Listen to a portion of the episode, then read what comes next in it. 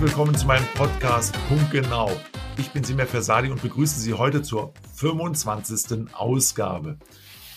Heute geht es um eine ganze Palette von verschiedensten Themen, mit denen ich mich mit einem Gast unterhalte, den ich schon seit 2008 kenne und sehr schätze. Heute geht es um Unterstützung, Unternehmensnachfolge, finale Entscheidungen, Ausloten neuer Möglichkeiten und Kreieren von neuen Ideen. Wen habe ich mir eingeladen heute zu Punkt genau? Es ist Edgar Melzner. Und wer ist Edgar Melzner? Edgar Melzner ist Maschinenbauingenieur aus der Nähe von München. Und wir haben uns damals mitten in der Finanzkrise kennengelernt und pflegen seitdem einen gepflegten Kontakt, den ich sehr schätze und immer wieder mich freue, wenn ich ihn dann höre und auch persönlich sehe. Heute ist er zu uns gekommen, um mit uns einiges aus seiner Geschichte seit 2008 zu berichten, offenzulegen, vielleicht auch das oder andere persönliche mit auf den Weg zu geben. Und da freue ich mich sehr. Herzlich willkommen, Herr Melzner. Vielen Dank, Herr Fasadi. Ähm, es freut mich ganz besonders, dass zur Jubiläumsausgabe, zur 25. Ausgabe Sie mich ausgewählt haben. Wie Sie richtig sagen, wir kennen uns ja schon sehr lange und sind auf meinem unternehmerischen Wege durchaus ein paar Etappen gemeinsam gegangen. Und äh, Sie haben es schon angedeutet, äh, nach dem Studium, ich habe mich als Unternehmer, Gründer selbstständig gemacht, ein Unternehmen in dem Bereich Automatisierungstechnik, Sensortechnik, um genauer zu sein, gegründet äh, und auf ein internationales, äh, spezialisiertes Level äh, für den Bereich hauptsächlich Semicon und Life Science hochgezogen und habe es dann äh, mit ihrer Unterstützung am Ende verkauft und darauf wollen wir so ein bisschen zurückblicken heute. Genau. Schön, dass Sie da sind, Herr Melzner. Genau da wollen wir dann auch starten, nämlich 2008 sind wir zusammengekommen, damals mitten in der Finanzkrise, Sie als Unternehmenslenker. Ah, was war damals Ihre Motivation, externen Rat zu holen? Was war der Grund, um meine Hilfe in Anspruch zu nehmen? Ich habe ja gerade schon angedeutet, ich bin der Gründer und habe mich äh, in den ersten Jahren einfach damit beschäftigt, wie kommt man denn zu einem vernünftigen Produkt, wie bringt man das Produkt an die Märkte und Semicon und Life Science waren ja gerade schon die Stichpunkte. Das sind auch heute noch sehr zukunftsweisende Märkte. Gerade äh, ist ja die Information über äh, Silicon Saxony und die Investition von Bosch äh, in, in Dresden über das neue Chipwerk über den Tisch gegangen. Äh, und auch die Frau Bundeskanzler hat sich mit einem äh, Halbleiter-Wafer abbilden lassen. Äh, das ist das Geschäft gewesen, in dem ich mich seit 1989, das war der Gründungszeitpunkt der Firma, beschäftigt habe. Und äh, dieser Markt hat nichts von seiner Dynamik und seiner Bedeutung verloren, so wie wir das heute wissen. Ich der Halbleitermarkt ist ein sehr zyklischer Markt, geht sehr steil auf und sehr steil ab. Im Jahr 2008 kam da etwas dazu, was unter der Überschrift Finanzkrise bekannt geworden ist. Der Ursprung war in USA mit der Subprime-Krise. Ich hatte dort seit fünf, sechs Jahren eine eigene Niederlassung und da hat es uns zuerst getroffen, die ganzen Umsätze. Also es waren über 60 Prozent sind uns erstmal hauptsächlich durch die Semikon-Industrie getrieben weggebrochen und das Ganze hat uns dann 2009 quer durch Europa eingeholt äh, mit dem Effekt, dass am Ende 50 Prozent von unseren Auftragseingängen innerhalb von drei bis fünf Monaten weggebrochen sind. Das Unternehmen war zu dem Zeitpunkt das, was ich selber als gesund bezeichnen würde, auch durch äh, externe Bewertung, ähm, denke ich, kann man sagen, gesund äh, war, ich hatte 70 Prozent Eigenkapitalquote, habe mir erstmal keine großen Gedanken gemacht, weil ich dachte, ach, das ist eine vorübergehende Geschichte, kennt man ja von Semicon. Und dann wurde die Durststrecke relativ lang. Ich habe äh, ein Stück weit Fremdkapital in der Firma gehabt, aber wegen der hohen Eigenkapitalquote keinen Gedanken darauf verschwendet, dass es eventuell schwierig sein könnte, auch mit der Hausbank da vielleicht Zwischenfinanzierung zu finden. Und da habe ich gelernt, dass dem eben nicht so war. Und vorher, gebe ich gerne zu, habe ich die IHK eher als ja, Verein, für den ich eine Zwangsmitgliedschaft äh, hatte, gesehen. Äh, aber es war ein naheliegender Gedanke, bei der IHK erstmal einzuhaken und so haben wir uns kennengelernt. Äh, Unternehmensfinanzierung war ja damals auch ähm, der spezialisierte Bereich, in dem Sie tätig waren. Und ich habe Sie angerufen. Und dann sind natürlich da ein paar Sachen passiert, die am Ende aber aus meiner Sicht äh, gut ausgegangen sind. Äh, vielleicht darf ich zusammenfassen. Ich habe äh, durchaus, weil Sie mir dazu geraten haben, die Hausbank gewechselt und das Problem auf die Art und Weise beseitigt. Der Markt hat sich relativ schnell wieder erholt. Und äh, mit der Unterstützung von IHK und durch Sie persönlich äh, habe ich hier eine ja, Krisensituation, die ja zu Unternehmen auch gehört, ähm, gut und sauber meistern können. Vielen Dank, Herr Melzner, für den ersten Zeitslot, den wir heute bearbeiten, die Finanzkrise und all das, was darum passiert ist. Viele Unternehmer fühlen sich jetzt vielleicht motiviert, ein Gespräch mit einer vertrauten Person zu suchen und auch zu führen, so wie Sie es seinerzeit getan haben. Nach der Finanzkrise ging es ja dann im Unternehmen ein bisschen weiter und in 2012, unserem nächsten Punkt, den wir ansprechen wollen, da geschah etwas sehr Persönliches, ähm, das wir heute erfahren dürfen. Mal konkret nachgefragt, Herr Melzner, dürfen wir ein bisschen reinschauen, was das da persönlich war und wie Sie dann aus dieser Situation herausgekommen sind und was dann Ende 2012 Ihre Motivation war, warum Sie mich wieder aufgesucht haben. Wie kam es dazu? Ja, also erstmal nach dieser Finanzkrise, die Jahre 2010, 2011 waren sehr gute Jahre für das Unternehmen. Äh, wir waren global äh, sehr gut aufgestellt. Stichwort USA und Semicon habe ich ja schon genannt. Wir haben also das, was da an Einbruch passiert ist, finanziell ähm, sehr schnell aufholen können und überkompensiert. Und da entstehen dann einfach Zukunftspläne, die in erster Linie mit Wachstum zu tun haben, mit Ausweitung auf weitere Märkte. Ich habe Schritte Richtung Asien unternommen. Und ähm, Ende 2012. Ähm, ich habe jetzt relativ wenig Probleme, da ganz offen drüber zu sprechen. Äh, ich bin zu einer Routineuntersuchung bei einem Hausarzt gegangen und bin mit einer Krebsdiagnose wieder nach Hause marschiert. Ähm, das war auch ein bisschen ähm, wie soll ich sagen, äh, seltsam äh, vom, vom, vom Umfeld her die Ärztin, die mir die Diagnose äh, nach einer ähm, nach einer Kernspin-Tomographie äh, mitgeteilt hat, die sagte, na ja, wissen Sie, also was ich da sehe, das sieht nicht gut aus. Sie müssen mit was Bösartigem rechnen. Was sind Sie denn von Beruf? Und ich sagte, ja, ich bin Geschäftsführer meiner eigenen Firma.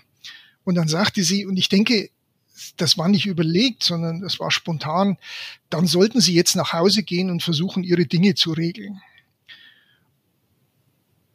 Und das ist ein Schlag.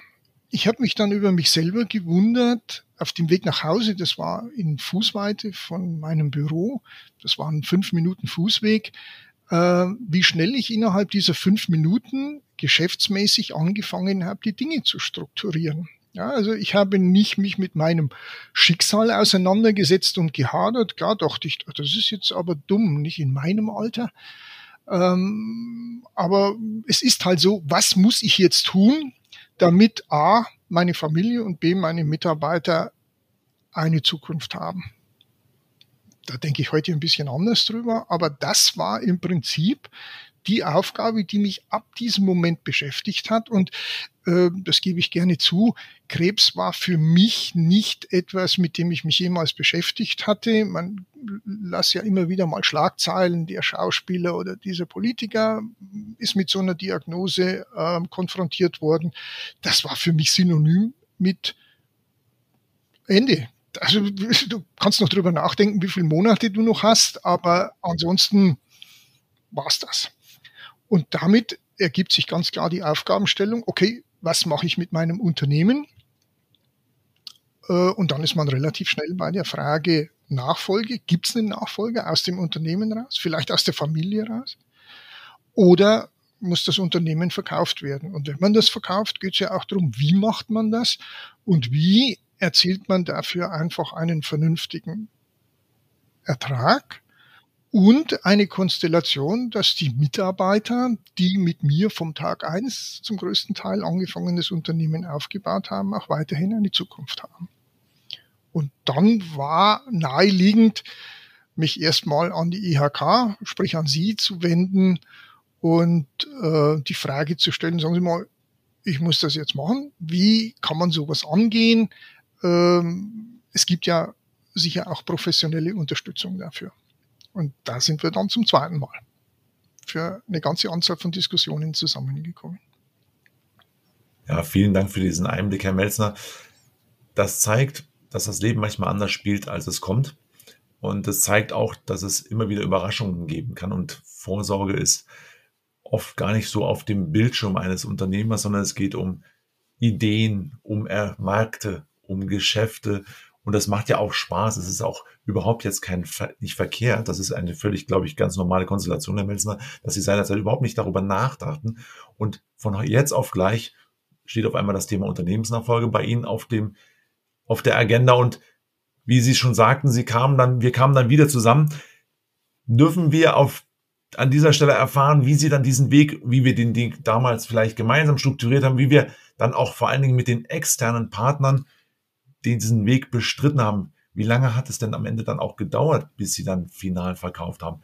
Vielleicht können wir da noch mal ein bisschen mehr erfahren, Herr Melzner.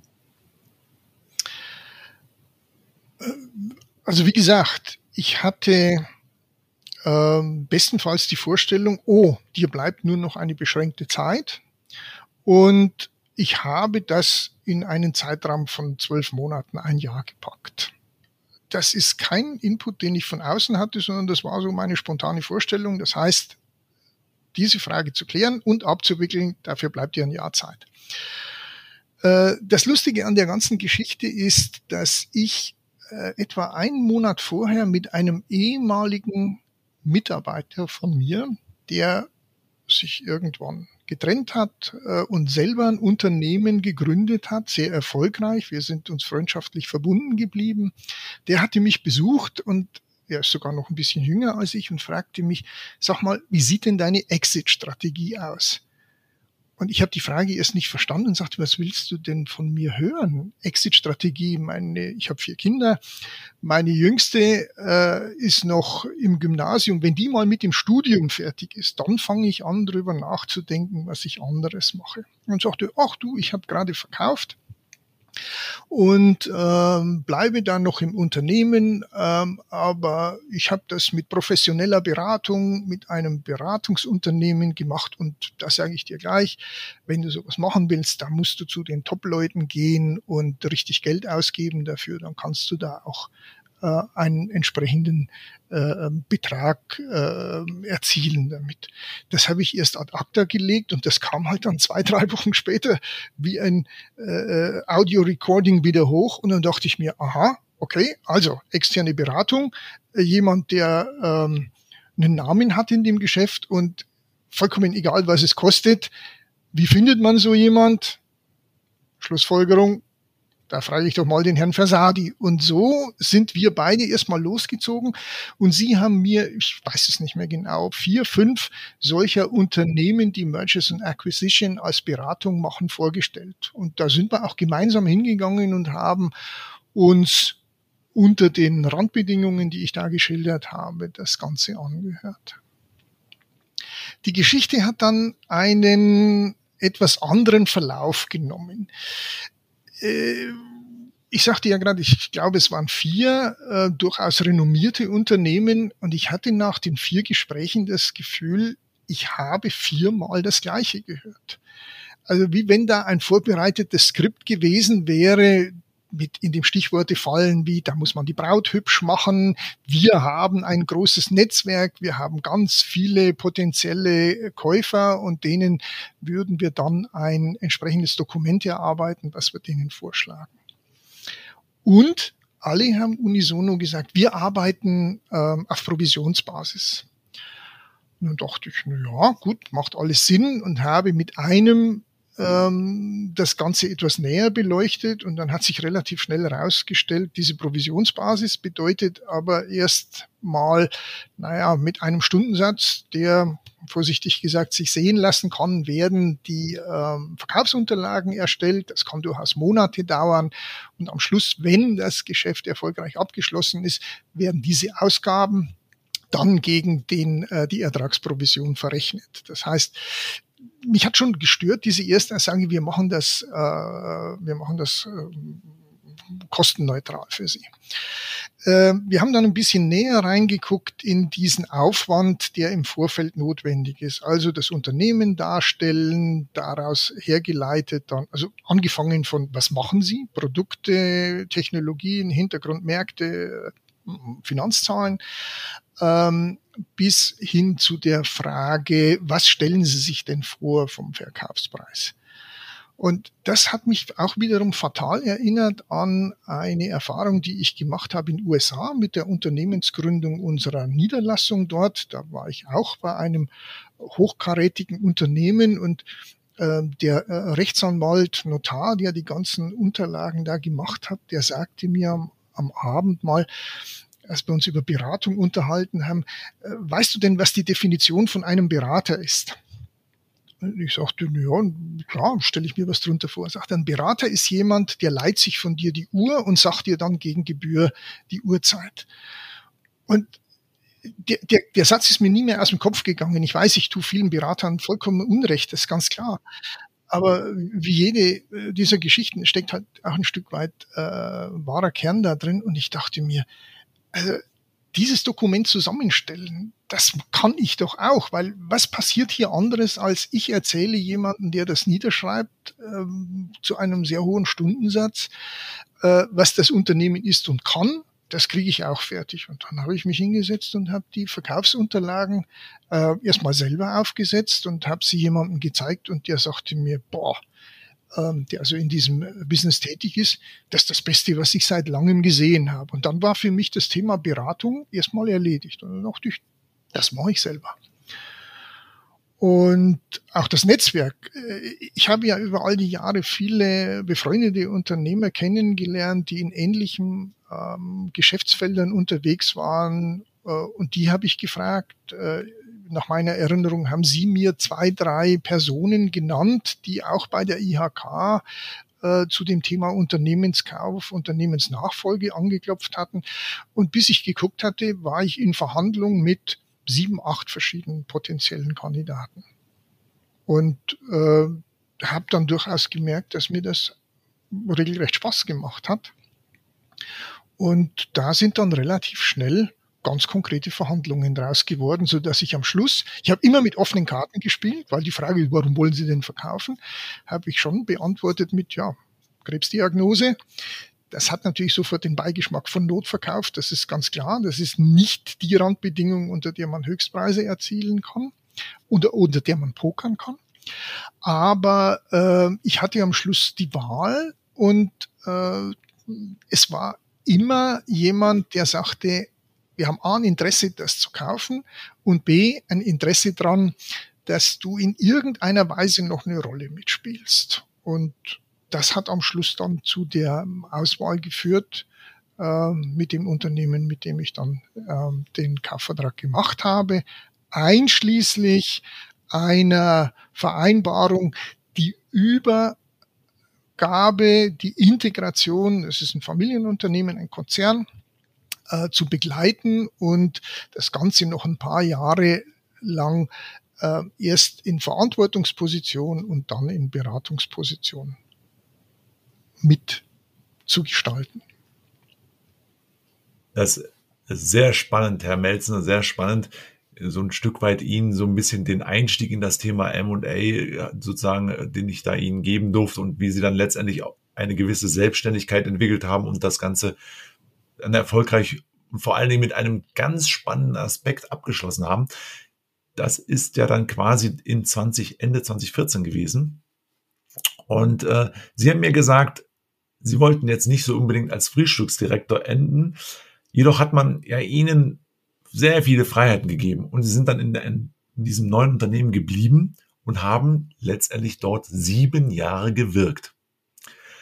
Können Sie uns berichten, wie Sie letztendlich diese Vereinbarung erzielt haben und wie es dann rückblickend war? Also diese Begleitung dieses Prozesses der Integration, das war für mich schon ein wichtiger Punkt. Hatte ja vorhin gesagt, ich habe große Verantwortung gefühlt für meine Mitarbeiter. Es ging nicht nur um das Erzielen eines möglichst guten äh, Verkaufspreises. Und ich habe immer die Vorstellung gehabt, dass eine Übergabe begleitend äh, stattfinden muss. Wir waren ja hochspezialisiert in einem, was die Produkte betrifft und auch was die Märkte betrifft. Und wir sind akquiriert worden, weil das kaufende Unternehmen äh, sich in diesen speziellen Märkten, in diesen Nischenmärkten, in denen wir aktiv waren, etablieren wollten. Das heißt, dort hat selber kein Know-how oder we äh, weniger Know-how äh, existiert. Man wollte von dem partizipieren, was wir machen. Und als äh, Unternehmer, Geschäftsführer ist man von der Entwicklung über das Marketing bis hin zum Vertrieb natürlich mit den Dingen in einer Form vertraut, wie das relativ wenig angestellte Mitarbeiter im Unternehmen sind. Ähm, die Übergabe zu begleiten ist für mich ein Teil des Geschäftes gewesen. Ich wusste nicht, wie lange das aus gesundheitlicher Sicht überhaupt funktionieren würde. Aber es war mir ein Anliegen und ich denke, es gehört einfach auch dazu, wenn man sagt, ich bin verantwortlich für all das und äh, habe da, das waren übrigens alle ähm, Verkaufsoptionen, die am Schluss in der engeren Wahl waren. In allen Fällen ähm, ist man davon ausgegangen, dass ich da zumindest über einen bestimmten Zeitraum eine Rolle spielen soll. Und ich glaube, dass das eine ganz wichtige Bedingung ist, unter der so eine Integration oder eine Fortführung des Unternehmens dann gelingen kann. Also ich kann, man kann nicht jedes Beispiel übertragen auf alle beliebigen Fälle, aber ich kann nur raten dazu, ähm, so eine Konstellation, wenn denn Unternehmensverkauf ansteht, ähm, doch eher anzustreben. Und äh, ja, das hat die letzten sieben Jahre sind es dann äh, letzten Endes geworden für mich strukturiert. Ich hatte am Anfang gesagt, nachdem klar geworden ist, ah, ich habe vielleicht doch relativ gute gesundheitliche Prognosen, ähm, gesagt, ich mache das fünf Jahre, länger darf das nicht dauern. Äh, das heißt, einen entsprechenden Nachfolger äh, einmal zu positionieren, dann einzuarbeiten und dann, ja, als die fünf Jahre um waren, die Frage gestellt bekommen, ach, könnten Sie nicht noch ein bisschen? Da ich gesagt, gut, okay, ein Jahr hängen wir noch dran. Und das war dann auch wieder ein Krisenjahr. Oh, das ist aber jetzt ein ganz schlechter Zeitpunkt. Und dann habe ich den 31.12.2020 als finalen Termin gesetzt. Denn irgendwann muss ein Kind auch laufen lernen. Und äh, ich glaube, jetzt rückblickend, ich bin weiter extern beratend für die Kollegen äh, dort tätig das war ein erfolgreicher Weg, den wir da eingeschlagen haben.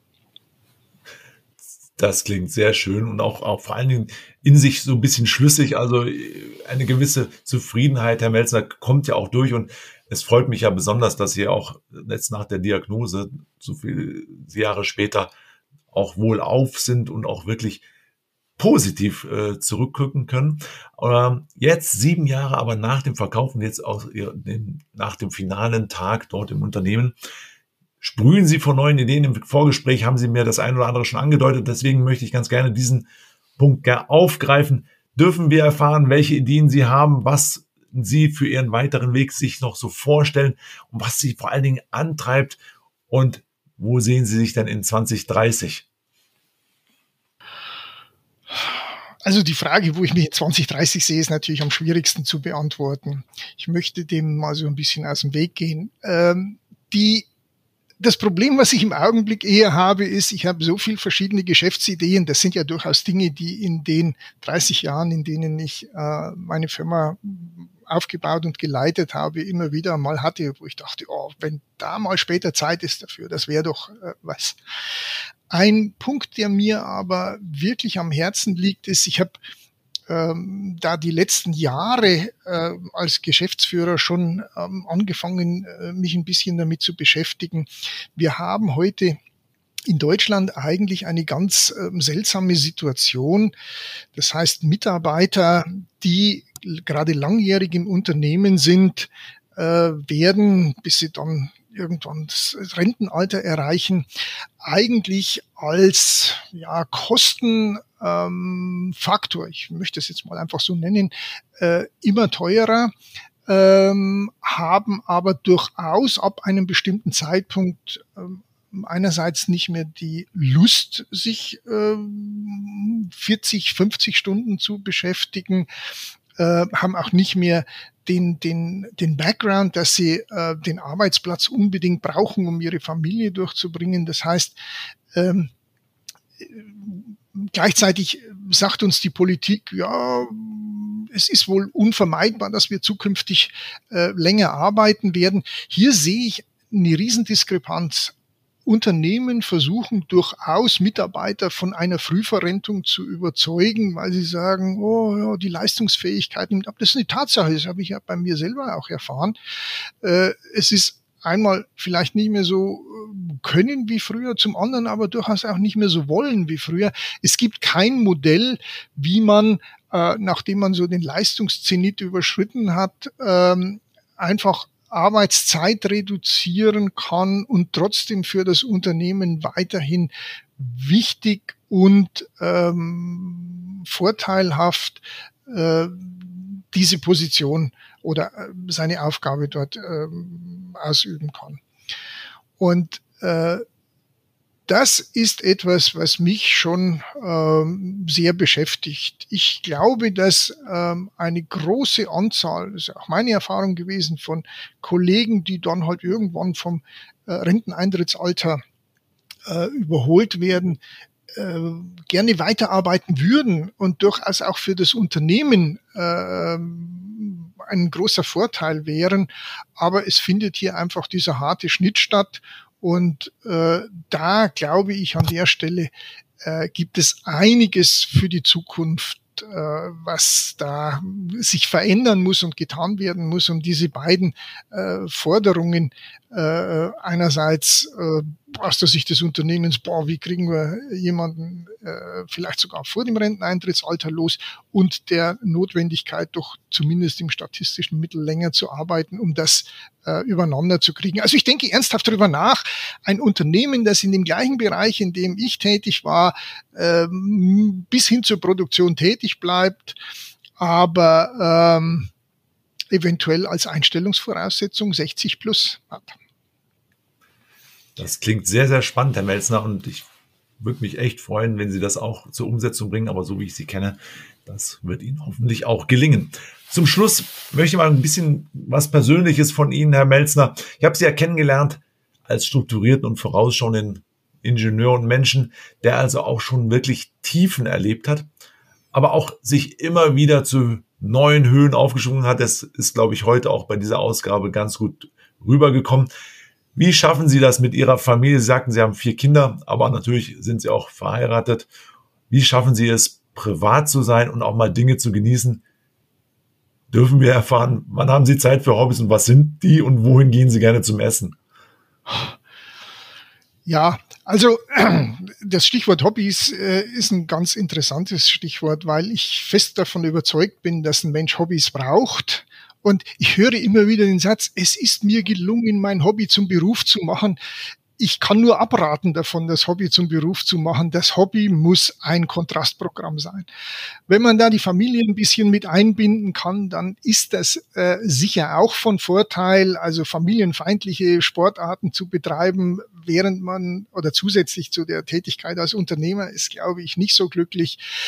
Ähm, Unternehmer zu sein ist für eine Familie immer eine Herausforderung, das ist vollkommen klar. Und ich habe auch mit meiner Frau durchaus den einen oder anderen Disput gehabt zu dem Thema. Aber ich denke, und das Leben besteht in dem Fall einfach aus Kompromissen. Es ist uns immer gelungen, da vernünftige Kompromisse zu finden. Und Hobbys haben dabei eine Rolle gespielt. Ja, also das war äh, in der Vergangenheit eher das Thema Luftfahrt Äh, ich habe meine Frau beim Fallschirmspringen kennengelernt und das so ein bisschen weiterzumachen. Inzwischen ähm, sind Oldtimer so ein bisschen für mich ins Fadenkreuz gekommen und äh, das hat auch ein bisschen was mit Nostalgie zu tun. Äh, das ist einfach das Kontrastprogramm äh, zur Arbeit oder zu dem Thema Unternehmensgründung und was mache ich als nächstes, ähm, jetzt einfach um ähm, geschäftlich weiter aktiv zu sein. Ich habe den Vorteil, dass ich einen vernünftigen Preis erzielt habe für das Unternehmen. Das heißt, ich mache das mehr aus dem Antrieb, tätig zu sein und nicht um meinen Lebensunterhalt zu verdienen. Und das sind fast perfekte Voraussetzungen dafür, um was weiß ich, Sie haben vorhin 2030 gesagt, bis 80 oder noch länger irgendetwas Vernünftiges zu machen, was mich weiter fordert und was mir Spaß macht. Mein ehemaliger Chef, äh, ähm, emeritierter Professor schon seit, äh, ich weiß nicht wie vielen Jahren, ist mit über 80 immer noch als Geschäftsführer tätig und das hat für mich irgendwo einen bestimmten Vorbildcharakter. Möglichst offen bleiben, möglichst viele Dinge tun, um Ihre Essensfrage zu beantworten. Ich bin offen für alles. Ich gehe gern auch exotisch essen. Aber da kommt auch ab und zu mal der Hamburger drin vor. Es muss nicht immer ein äh, Sieben-Gänge-Menü äh, zu, zu vierstelligen Beträgen sein.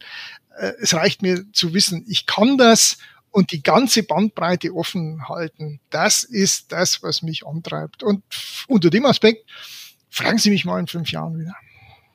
Sehr, sehr gerne, Herr Melzner. Komme ich drauf zurück auf Ihr Angebot. Also vielen, vielen Dank für Ihre Zeit und auch für Ihre Ausführungen zu dieser Jubiläumsausgabe von Punktgenau. Ja, was nehmen wir mit?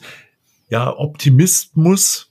Ja, und das Leben spielt dann doch manchmal anders, als es kommt. Also selbst irgendwelche Planungen müssen dann doch auch mal angepasst werden. Weitermachen und nicht aufgeben, ja, und auch nicht jammern.